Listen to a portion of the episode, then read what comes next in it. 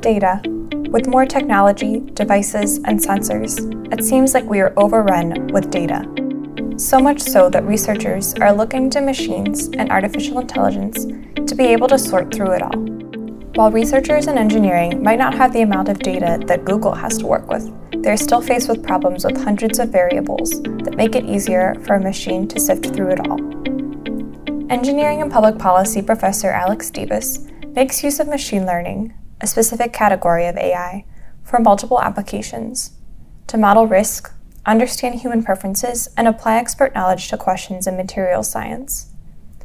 I recently sat down with Alex to talk about how and why he uses machine learning to answer questions in these three very different domains, and what it all has in common that makes machine learning so useful.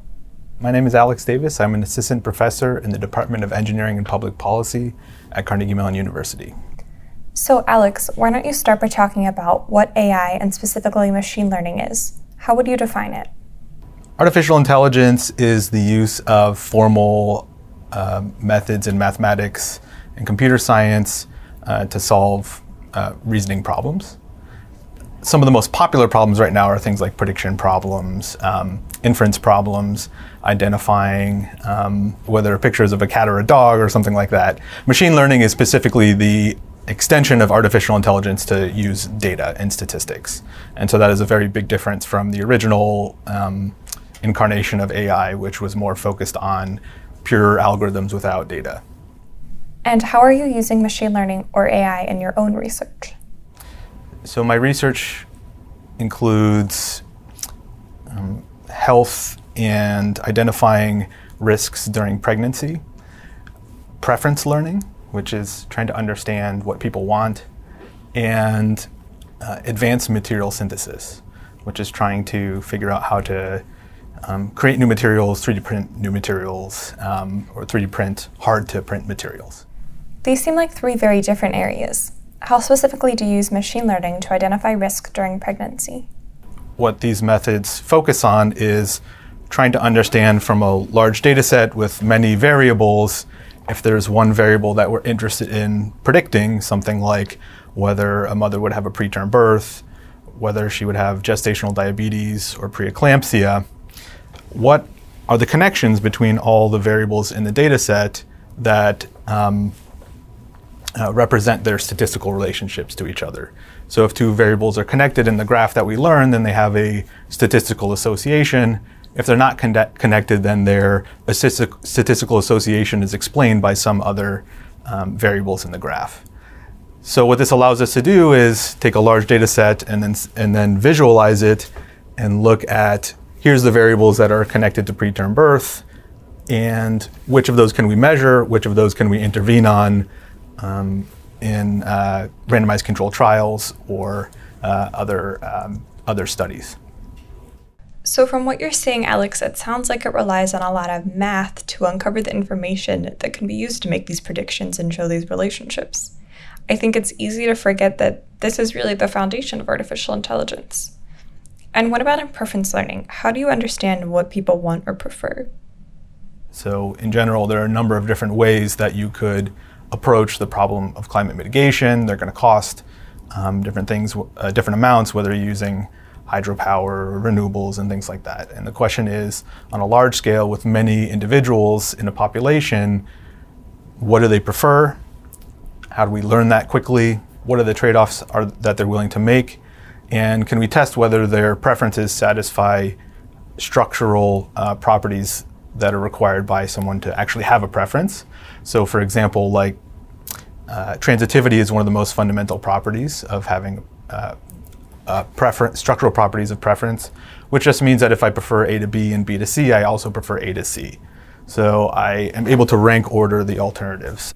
So, Alex, you're understanding what people prefer in order to understand what kinds of action they might take to mitigate climate change. This sounds like a very novel way of using machine learning, using this kind of statistical method to understand what people might prefer and how they might take action. What about in material science? How are you using machine learning there? My most current projects are working with Professor Aarti Singh from the machine learning department and Professor uh, Reeja Jayan from mechanical engineering trying to 3D print ceramic materials. So these are materials that have great structural properties, but they essentially you can't heat them without a lot of um, without a lot of energy. So the question is, how do you uh, 3D print ceramic materials at low energies? And we are developing methods that take the judgments of Professor Reeja Jayan's uh, lab members, the experts in their lab, about what are the different ways that you should uh, design these experiments such that you can actually 3D print the ceramics. And combining that with artificial intelligence that um, tries to take the existing data that we have and try to suggest new experiments that will produce the best outcome. I think your materials project is neat because it's combining human intelligence from experts with artificial intelligence. In difficult learning problems, it's you know you have many parameters that you can choose and it's without very strong assumptions about how the material is going to perform in that space of very many parameters, um, you're not going to be able to solve the problem just combinatorially or without some expert knowledge. And so that's really what we try to capture and bring uh, um, from the expert side. It sounds like for all of these instances, you have a lot of data to work with. What does having all of this data and using machine learning allow you to do? without machine learning, it's going to be very hard to take large data sets and make a prediction about preterm birth by going through this stuff by hand um, and saying, oh, we really need to include this one, and exclude that one. We need to have an interaction of these two variables. And so the medical science community is moving in this direction, the health community is moving in this direction to try to deal with these uh, issues automatically. And one advantage of, of the approach that we've developed is that it's actually quite easy to interpret. So the output of our model is a graph, and the graph shows you the statistical associations between variables in the graph. And so you can show that to a physician, you can show that to experts, and you can sort of reason through it. It's very easy to understand. So in the health domain, machine learning has allowed us to deal with these complicated problems, but at the same time have ultimately interpretable models that we can talk to experts about and, and get buy in. Alex's research shows the way that machine learning can unlock the power of data, enabling scientists to predict and model anything from people's preferences to maternal health risk. He also brings up the importance yet difficulty of data. Data is essential to training these models, but sometimes the data doesn't exist and researchers have to create it, or it is difficult to access that data. But even with relatively small amounts of data, researchers are using machine learning to make connections and draw conclusions they were never able to do before, in almost every field. This podcast was brought to you by the College of Engineering at Carnegie Mellon University. I'm Alexandra George.